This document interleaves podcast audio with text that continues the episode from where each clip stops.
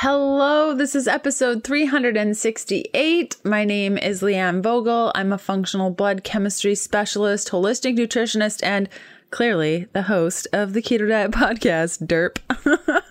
I'm so glad to see you here today. This is going to be a good one. Um, we've been chatting a little bit about DNA and our genes and what this means. We did an episode with Angela Foster, that was episode 246 on your health and DNA. We also did episode 319, where I gave you really an introduction to epigenetics and our DNA. And then episode 337, we had Dr. Lois Naherney on to review my DNA results, which was pretty fun. And so after that review, there were a couple of things that we covered in that episode specifically, episode 337. The reason I bring up episode numbers, guys, is so you can like go back, listen to those episodes if you want to learn more on the specific topic, because it can sometimes be like really hard to find things on long podcasts. So in that episode, episode 337, we reviewed my uh, DNA and using functional blood chemistry. This is the art of looking for imbalances on a cellular level through basic blood work. I've been talking more and more about this because over the last year, I've really incorporated this into my practice and I've seen like incredible results with my clients. And so I know my blood chemistry pretty darn well because we are, if you're a practitioner, you know that you're your best guinea pig and you just like try out things and see what works. And so while I was talking with Dr. Naherney about some of the things my DNA said that I needed, I was like, nope, I know that I don't need that. And so there was this disconnect between what my DNA report was saying and what I know, knew to be true based on my functional blood chemistry. And I started researching just how just because your DNA says something doesn't necessarily mean that you need that something. And so it's really a balance between what the blood chemistry is saying to then what your DNA says. And that's when I got into nutritional epigenetics, which is kind of the flip of this. Okay. So I wanted to have Dr. Aronica on, who's a lecturer at the Stanford Prevention and Research Center and R&D lead genomics at Metagenics Inc. Her research and teaching focus on how lifestyle can change gene expression through a process called epigenetics and how we can use this information to design personalized lifestyle interventions for optimal health and longevity. Some topics of her courses include nutrigenomics and nutrigenetics, intermittent fasting and ketogenic diets, the role of these interventions in personalized lifestyle medicine and longevity medicine. Lucia has 15 plus years of research experience from the University of of Oxford, the University of Vienna, the University of Federico II of Naples, the University of Southern California, Stanford University. She has published research papers in top ranked peer reviewed journals such as JAMA, Cell, and Genes and Development basically she's brilliant and it's pretty awesome that she's coming on the show today to chat with us we tried to really keep the conversation simple. Like try saying epigenetics 10 times fast, right? So I really just wanted to get down to the basics so that if you've done DNA testing or you have questions about this and you're not really sure how it relates, you can glean some information from today's episode. So, as always, if you have questions, concerns, comments for me, head on over to healthfulpursuit.com slash contact and ask me. You can catch up on previous podcast episodes and notes from today's show by going to ketodietpodcast.com and just look for episode 368.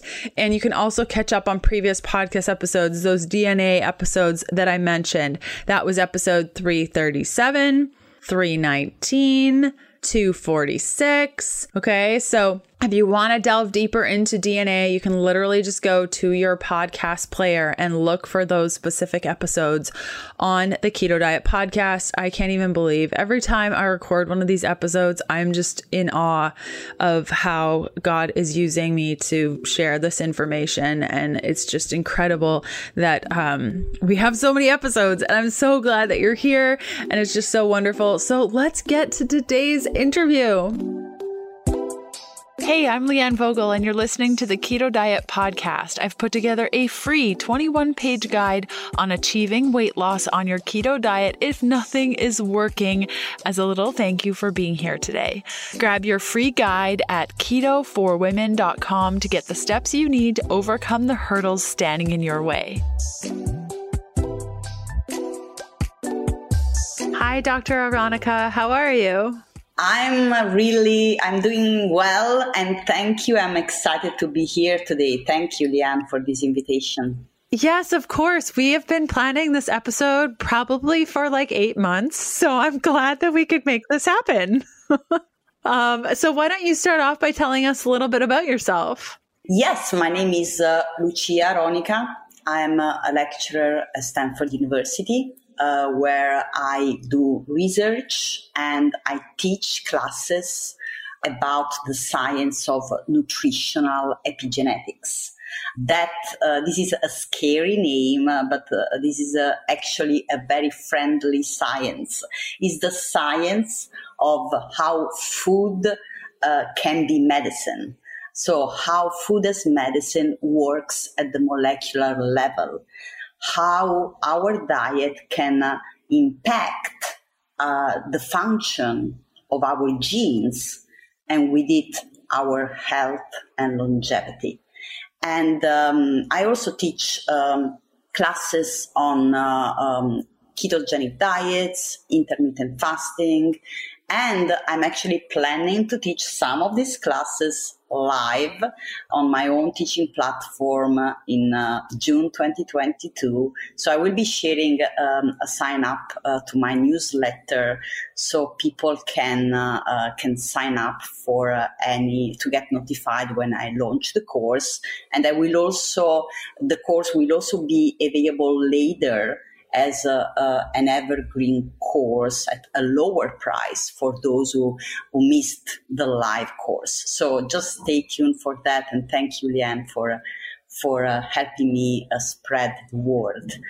I am also, uh, in general, passionate about democratizing the science of healthy eating by, by making the complex easy actionable and fun. And that's why uh, teaching uh, is uh, one of my greatest passion because I think that science, uh, I understand that science can be very complicated, but can also be uh, broken down in uh, small bites that are accessible to everybody. And science can help people live a healthier, longer life. And I'm here for to facilitate this uh, this uh, this translation process from the complex to the easy to the actionable and fun. Great. And so when it comes to nutritional epigenetics, does one need to have like a DNA test and understand what their genes are in order to kind of delve deep into this? Thanks for asking this question. This is one of the most frequent questions I get from my students who sign up for my courses.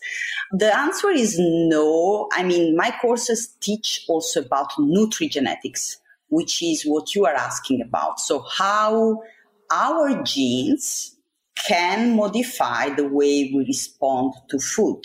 I'm talking about food allergies, but also whether we uh, uh, can uh, absorb uh, some nutrients, how much of these nutrients we can absorb. For example, how much folate we can activate and use from the spinach we eat, right? This is also influenced by our genes. This is nutrigenetics. So is uh, the first part of the equation in the field of nutritional genomics. So is uh, genes affect the way we respond to food. The flip side of that is nutritional epigenetics, which is how the food we eat can affect how our genes work in the cell. So it's the opposite, it's the flip side. So my course teaches both parts and basically tells you, okay, you have these genes and these genetic predispositions. This is your baseline. This is your start line in your journey to a healthier you. But then, really, the race, the path is the flip side, is the nutritional epigenetics, is the food choices you make, you make every day and can impact the way your genes work. And actually, this makes 75% of the equation. So the flip side is more important. Most people now focus on the genetics and, but actually that's the, the, the opposite of what we should be doing, like focusing on what matter most because we can make sure we control our genes, not the way around, by focusing on the epigenetics, on the choices we make, and that can impact how our genes work in a cell. After all, think about that. I will make a practical example. There are some genes that can uh, predispose uh, people to have a higher chance to get uh, breast cancer. I think uh, some uh, uh, women in your audience may be familiar with the with a gene called BRCA1, and because Angelina Jolie was a carrier of the risk variant of that gene and then decided to do like a, a preventative breast surgery to uh, because she, she knew she had a higher risk of developing breast cancer right so this is genetics this means the the sequence of the gene the, the letters in the gene where like uh, she was carrying a higher risk based on the sequence of the gene. Now, we uh, scientists in the field of epigenetics found out that the same gene, BRCA1, can also uh, be uh, not working actually in the cell because of an epigenetic modification, which means the genetic sequence is, is okay if you take the test, they will tell you you don't have the risk variant. But then actually that theoretically working gene is shut down. It is, is turned off. It doesn't work at all in your cells because it has been turned off. So it doesn't work because of an epigenetic modification. So that's how powerful epigenetic is even if you have the best genetics, the best genes, and those genes don't work in the cell, just it's uh, you know you are basically uh, turning off your genetic potential. And nutritional epigenetics can do the opposite can turn on your genetic potential can make sure that the good genes you have are actually working for you and not against you and uh, even the one that are risk variants actually you can optimize that function so you can make the best out of it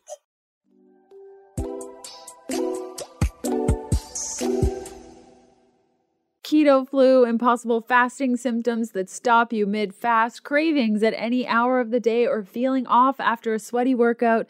These are some of the signs that you're low in electrolytes. When I first started keto, I made all of the mistakes. One of the biggest ones was not supplementing with electrolytes. And still, seven years into keto, I often forget how essential electrolytes are. Honestly, it's easy to forget to take electrolytes because, well, a lot of them don't taste very good or work very well. Enter LMNT, the most delicious, well balanced electrolyte powder I've personally tried, like ever. Add to water and enjoy any time of day. These electrolytes are salty, as they should be, quenching your thirst and hitting the spot. And the best part, when you head to drinklmnt.com slash KDP, you'll receive a free LMNT Sample Pack. You only pay $5 for shipping. The sample pack includes eight packets of LMNT that includes two citrus, two raspberry, two orange, and two raw unflavored.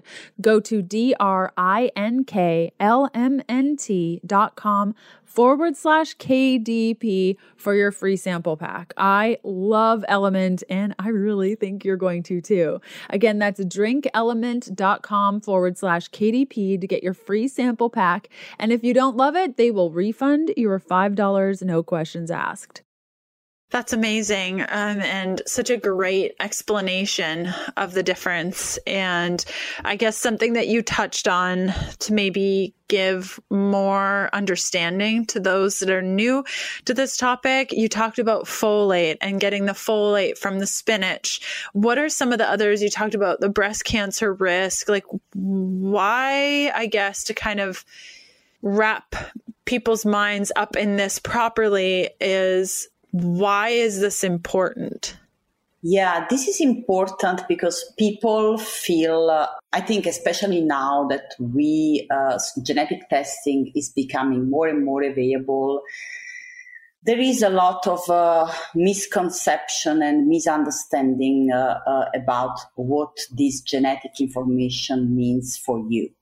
And, uh, uh, you know, first of all, uh, most of the genetic reports out there, most of them, if not all, all of them, are a little bit simplistic. They don't really explain that uh, uh, that report is very limited. So people, for example, in my genetic report, the uh, uh in 23andMe report, according to the report, I am 80% likely to have straight hair.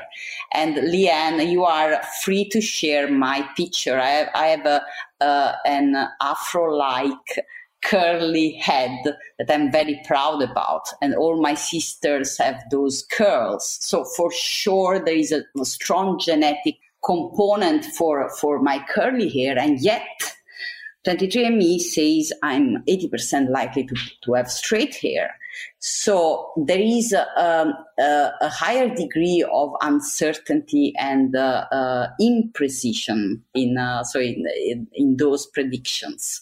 So that's not communicating well. And um, the second is that uh, these genetic reports can also have the opposite effect of, uh, uh, so can have a, a you know, people can, on one, one hand, people might feel empowered to take action. This is called a placebo effect to say, okay, I need to eat more folate because I'm not absorbing that, so I will eat more spinach. But on the other, on the other hand, people can also feel uh, discouraged and say, okay, I have bad genes, so, you know, I might as well enjoy life and do what I want. And this is called nocebo effect. It's the opposite. So why this is important? Why is it important to teach people about nutritional epigenetics? Because people can feel empowered and actually know that actually the they can with their lifestyle choices make sure they control your genes, not the way around. And uh, uh, you know, I think I, I think that, you know people don't realize very often that they really eighty percent of the equation is uh, in their favor. They just need to take ownership of their health and this is tricky. Sometimes people you know the, are are scared also to to know that they are responsible of their health right? It's easier to think ah i have just good or bad genes. But you know i want to make i want to empower people to say look yes you have the responsibility of your health but this can be actually an amazing thing. And i want yeah, I think that's that's why it's, it's, it's so important. Even in my family, I have uh, I have family members who are genetically predisposed to have a, a variety of conditions, from uh, diabetes to um, uh, uh hypertension, and uh, and uh, you know sometimes they tell me you know my doctor told me it's it's genetic you know lucia there's no point for me to try a low carb diet. Uh, and then I, I tell them yeah but those doctors don't know about epigenetics. Let's have a conversation about that. And i you know i want i want really uh, yeah just to bring help back in the hands of uh, patients and people who are proactive about yes their health and longevity so, what I'm hearing you say is just because I have a DNA report that tells me perhaps I need more omegas doesn't necessarily mean that I actually need more omegas. Would that be? Yes. Okay. Absolutely. Absolutely. I mean, I I'm not saying that that's not useful at all. I'm I am working also with nutrigenetics, and I'm leading uh, uh, several clinical trials, looking uh, how these um, uh, these genetic variants can influence and change whether people absorb uh, and, com- and activate more omega 3s uh, in their bodies or other nutrients. So that's useful, but only in conjunction with other tests. For example, for the omega 3 te- um, genetic variants that you mentioned. So there are some genetic variants that can influence how much uh, omega 3s we can use from plant based sources. You know, we know that uh, seeds like chia seeds uh, and flax seeds are very high in so called omega 3s. But these omega 3s are precursors. So the plant based omega 3s are only inactive, uh, let's say, precursors to the end products omega 3s, which are EPA and DHA. These are omega 3s that we find in, uh, in marine sources. So, like, for example, fatty fish, salmon, uh, for example. And so the point is, uh, some genetic variants can affect the way our body uses these plant-based omega-3s to produce the active ones. So it might be that you are eating a lot of chia seeds and flax seeds thinking that you are actually producing the omega-3s your body needs.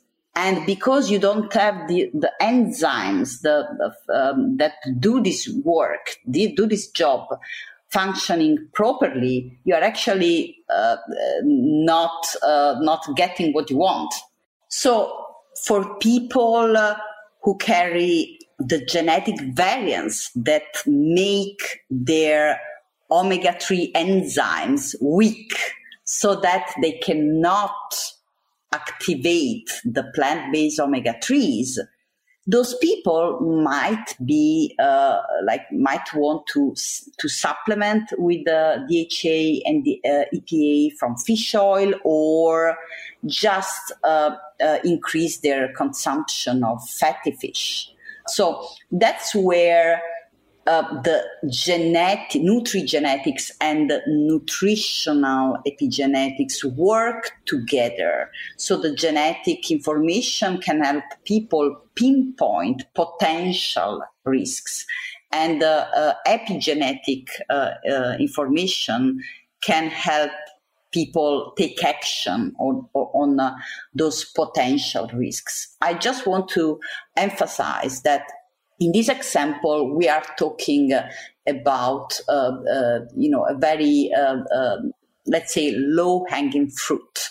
Uh, we, uh, it's, it, it, there is n- not so much risk associated with taking a, a DHA supplement, but there are other interventions that really require um, like more in-depth uh, uh, genetic analysis because genes work in concert. So looking at only a couple of genes doesn't really mean anything.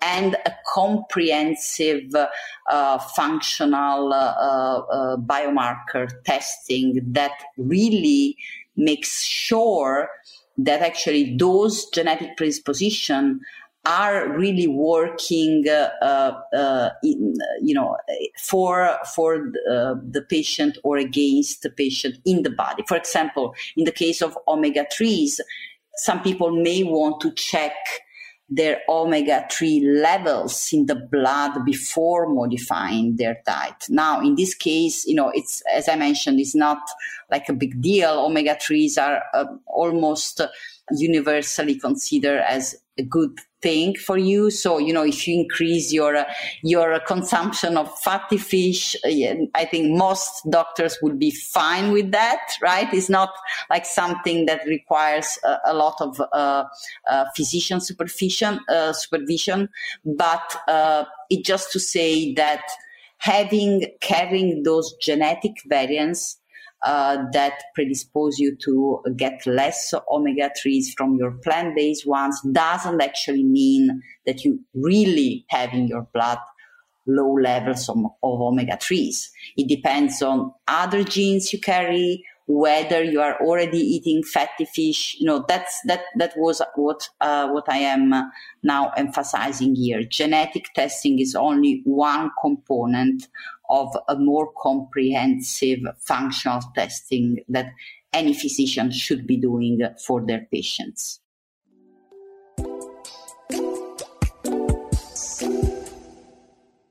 You're here because you want to get a handle on your health. And if you've been keto for any amount of time, you know that glucose management is the key to burning fat. If there's too much glucose partying out in your body, it makes it that much more challenging to burn fat and generate ketones. Wearing a continuous glucose monitor, aka CGM, is the key to unlocking what's going on in your body minute to minute. You'd be amazed at how many foods you thought would have no effect on your blood sugar actually do. I was blown away at how volatile my glucose was when I first applied a CGM in 2020. I thought my diet was perfect. By seeing your glucose mapped out moment by moment, you get to see how stress, activity, and food choices make a direct impact on your health and how you feel.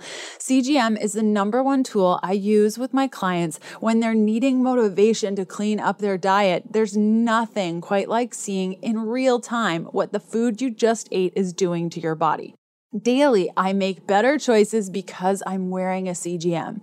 I started using the NutriSense CGM program in February 2022, and I've been really impressed with how easy it is to use this app. You apply the CGM to your arm, I swear it doesn't hurt, and then connect it to the NutriSense app to show you way more than your glucose level. The app displays your peak, how high your glucose spiked after the meal, stability, how much of a jump your glucose took recovery, whether or not you recovered to your pre meal glucose number, delta, the difference between your glucose before the meal and after the meal. And all of this data is summed up with a meal by meal and final daily score so you can track your progress day by day. I could go on and on and on and on about this app, but it's probably better if you just go to nutrisense.io slash KDP and use the code KDP to get 30 $30 off any subscription plan to the CGM program. And your purchase comes with one month of free support from a registered dietitian. Step by step, they show you how to track your data, understand your glucose trends, log meals, see the macro breakdown, and so much more. That's nutrisense.io slash KDP and use the code KDP for $30 off. And what if their physician is not doing this for their patients? Like, at what point in our health are we concerned about this stuff, or would we want to go toward this sort of work? And what if we feel it's necessary for us? Like, should everyone be doing it? Should everyone's physician be doing it? And, like, what do they ask for? Yeah, that's uh, that's a very that's a great question with uh, you know a difficult answer. So I think uh, that not everybody should be doing that. I think any any any health practitioner should first consider where the patient is uh, in his or her health journey at that point in time. Let's say, for example, that you need to, you, your health uh, is already, you, you have a, you know pr- something to prioritize like you have diabetes you have metabolic disease. So you know the omega-3 test might be of second or third priority there right? You have first to take care of reversing you know a, a, a, a metabolic issue right and so that's where unfortunately uh, according to the statistics, one third of Americans, uh, for example, have a metabolic issues. So right there, I can tell you probably this omega 3 and genetic testing is not relevant for at least one third of the population because they should first you know, uh, focus on uh, on uh, on you know m- metabolic health first, which I think is is more really about uh, you know the, the other side of the, co- of the coin. So the n- nutritional epigenetics or your food choices your your lifestyle actions that's you know that's a, big part of the equation so without going into complicated testing those people should be focusing you know, on uh, uh, glucose uh, um, uh, control testing, so insulin resistance, uh, fasting glucose, insulin, HOMA, uh, um, IR. So and and then and then once you know they the, these metrics are on track, then they can focus on bringing their health on the next level and then look at micronutrient deficiency, micronutrient optimization.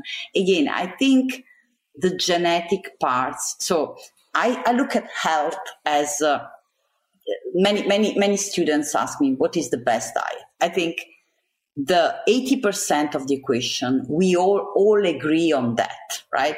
A healthy diet is made of whole foods, nutrient dense, uh, whole food and whole food based, right? I think 80% agree on that. Then there is a 20% of the equation that have, uh, uh, we all disagree on. Low carb, low fat, and then uh, is this food good for you? Milk good for you? Eggs good for you? Should I be eating this or that? But you know, again, I am, I, I'm convinced that if we would focus on the 80% of the equation that matter most, then we will all be healthier and then we will be all motivated to go and look at the rest, the remaining of 20%, because we already know how great it feels to feel good. And then we want to bring our health to the next, next level. But if we don't focus first of what matter most, then we, we, we, we don't, you know, we can, we can talk about health optimization if we don't reach first a level of good health. Yes, completely. I couldn't agree with you more. I mean, if if you know and you're listening and you know that your diet is not on point and you know, you know, you know those certain things, I find that this work can be helpful if you're just at a loss, you've hit a wall and you're like, I don't know. I I feel like I've tried everything. It's still not working and there's something missing. Would you agree? Is that kind of what one should look for? Yes, I really agree. You know, uh, on how you summarize this. And I just want to add also, you know, as we age, then this 20% of the equation is becomes more important, especially if we are already healthy. You know, uh, and this is because the 20% of the equation, so uh, food intolerances or uh, macronutrient deficiencies, uh, can also contribute to a low grade inflammation, which is the root cause of many, many many problems we experience, especially as we age, because it's a chronic problem, right? So time works against us in that case. So that's where I think it's, uh, we know that health is, uh, is personal. Everybody is different. And so that's where, where a, a physician or health practitioner should consider where that person is in her or his health journey. And for, for people at older age who are already doing all the right things. I have students and people I'm consulting for. They are doing all the great things. They have, like, they are already in good health and still, and yet they suffer from some uh, food intolerances and uh, um, other, you know, low grade inflammation associated problems. And that's where that additional testing uh, is, uh, is important.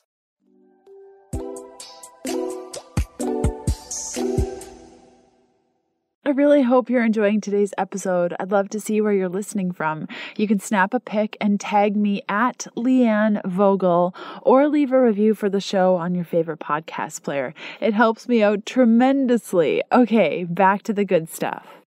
Yes, completely. Something that I've noticed in my practice using functional blood chemistry, which is looking for patterns in blood work, much of those patterns relate to nutrient deficiencies, um, specifically things like iron, B6, vitamin C.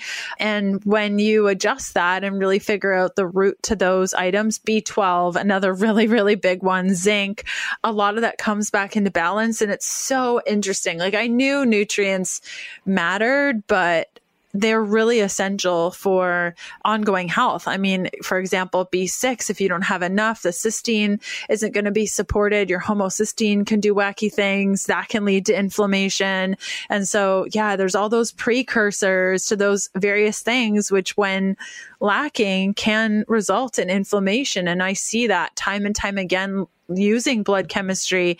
And I'm glad you touched on just the nutrient piece of things a lot of the times fixing those nutrients, diet, lifestyle, there's enough. But there's always those fringe clients who are like, okay, we need to do deeper work. And it sounds like when it comes to that and you've exhausted most options, it can be good to kind of get into this work um, to figure out is there a missing part to the puzzle and what are you working with?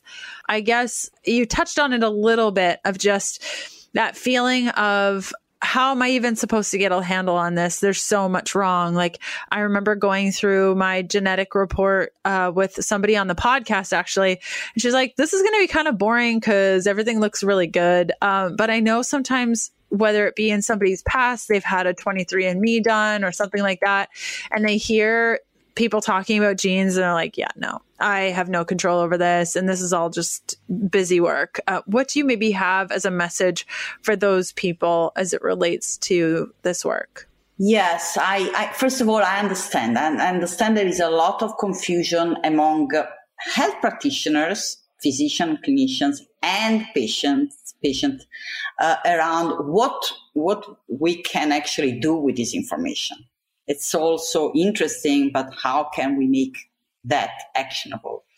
And so I think my first answer is uh, I, the first thing is uh, just setting our expectations.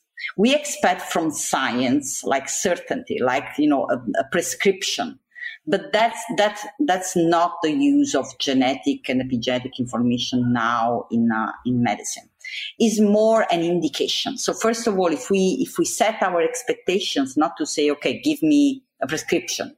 No it's more like okay i'm taking this text the tests because i want to know my biology better. But biology is complex science is complex. So the expectation is not, okay, now I get a prescription. It's like, okay, this is a necessary step, necessary step because yes, this is complex stuff, but it's about me. And, you know, it's, uh, uh, I, I want to know more and to get a more precise path, like treatment path, right? So first the expectation and then I think what I am working for uh, clinicians and patients uh, in my uh, in my work is trying to curate this genetic information in a way that I, you know, clinicians will get a sort of scoring system to say, okay, I get this genetic report and I can have the score of how scientific, what is the strength of science associated to that genetic prediction. And there are official guidelines by the Nutrition, Nutrigenetic Society that can tell you how strong is the science based on whether that science comes from animal studies, from small human studies, from big human studies. You know, that's the jungle of information out there on genetic reports. You know, you know, you hear about this gene, this gene that, you know, can, can affect your health in this way. But you don't, you don't know whether this is based on a, a, ma- a mouse study, a study done in mice, or a very small human study. You don't have any, any way to assess the scientific information. So even clinicians don't have that.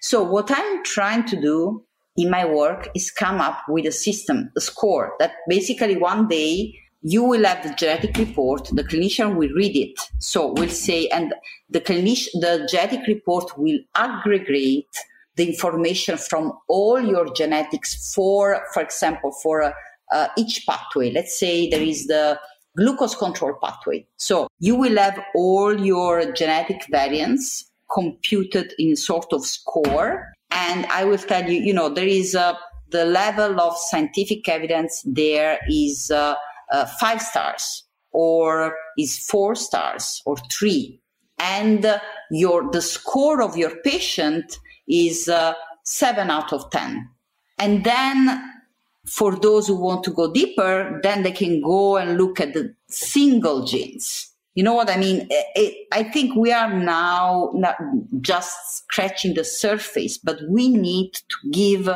patients and practitioners a sort of compass an instrument to navigate the sea of uh, information about genetics and make sense out of this sea of information.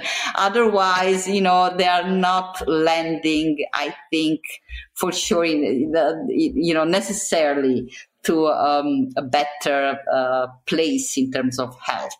Yeah, completely. Because it can be very overwhelming and really discouraging. So I'm glad you're thinking of that and can provide some insight into that. And wow, this time goes by so quickly. Um, can you tell us a little bit more of the course and things that you have going on, uh, where people can connect with you, and uh, some parting wisdom if you have it on on what you've shared today? Yes, so I um, so I teach all uh, these courses on epigenetics and uh, um, uh, and genetics at Stanford. I have been uh, teaching for five years uh, professional development certificate courses on uh, on this topic, and I am this year I decided to launch my own course. This is will be the first version of this course open to the public on my own teaching platform. I plan to launch the course in uh, um, June 2022, but this is a tentative date. But anyway, I will be announcing the course launch on my newsletter, so I invite people to subscribe and i'm happy uh, to share a promo code for the course for your listeners listeners this course will be a live course and uh, um, I will give a, a, certification of attendance so that you know many of my students are now um, you know using their uh, epigenetic nutrition certification for their health uh, practice. And uh, I, I want to bring this to more people outside stanford. This course will be also offered uh, as an evergreen course after the completion and for a, for a lower rate. So I will share all these updates on my newsletter. So I encourage your audience to just sign up if uh, anyone is interested. And you can learn more about me on my YouTube channel. I, I, I publish many of my lectures at Stanford on my YouTube channel. And I have now a series of short clips uh, going live every week. I called those clips Dr. Aronica's Healthy Bites. Uh, these are clips of uh, one to five minutes uh, from my lectures with the top experts in the field of uh, healthy uh, longevity and uh, healthy eating. And again, there, my goal is to bring to to break down the sciences in small bites for people to democratize the science of healthy longevity and living because I believe that health should be accessible to everybody. That's wonderful. And thank you so much for doing that work out in the world. That's just fantastic. I'll be sure to include all the links to your YouTube and program and, and newsletter and those sorts of things in the show notes. Uh, so if you guys are curious about that, you can just go to ketodietpodcast.com and look for today's episode. And then, yeah, check it out. Or if you're listening to it on a specific player, you should be able to click around and find the show notes directly on that page. Uh, Dr. Ar- Aronica, thank you so much for coming on the show today. I really appreciate you taking the time to share your brilliance with us. thank you very much, Leanne, and thank you to, to your uh, uh, wonderful audience hungry for new knowledge and uh, new health heights.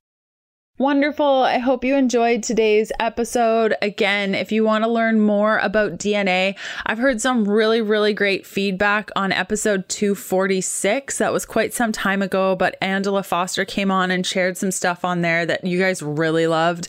And then episode 319 and 337. Also, you can connect with Dr. Aronica using the links in uh, the show notes today. And so I hope you will enjoy the rest of your week. And I will be back here next Tuesday for another episode of the Keto Diet Podcast, and I hope to see you there. Okay, bye.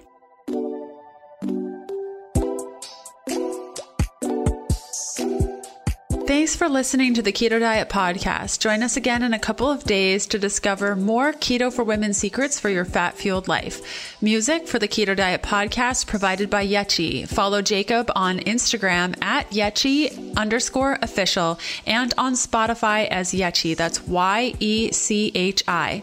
The Keto Diet podcast, including show notes and links, provides information in respect to healthy living, recipes, nutrition, and diet, and is intended for informational purposes only.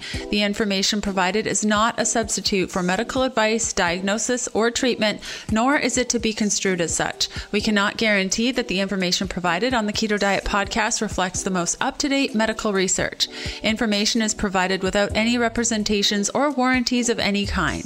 Please consult a qualified physician for medical medical advice and always seek the advice of a qualified healthcare provider with any questions you may have regarding your health and nutrition program.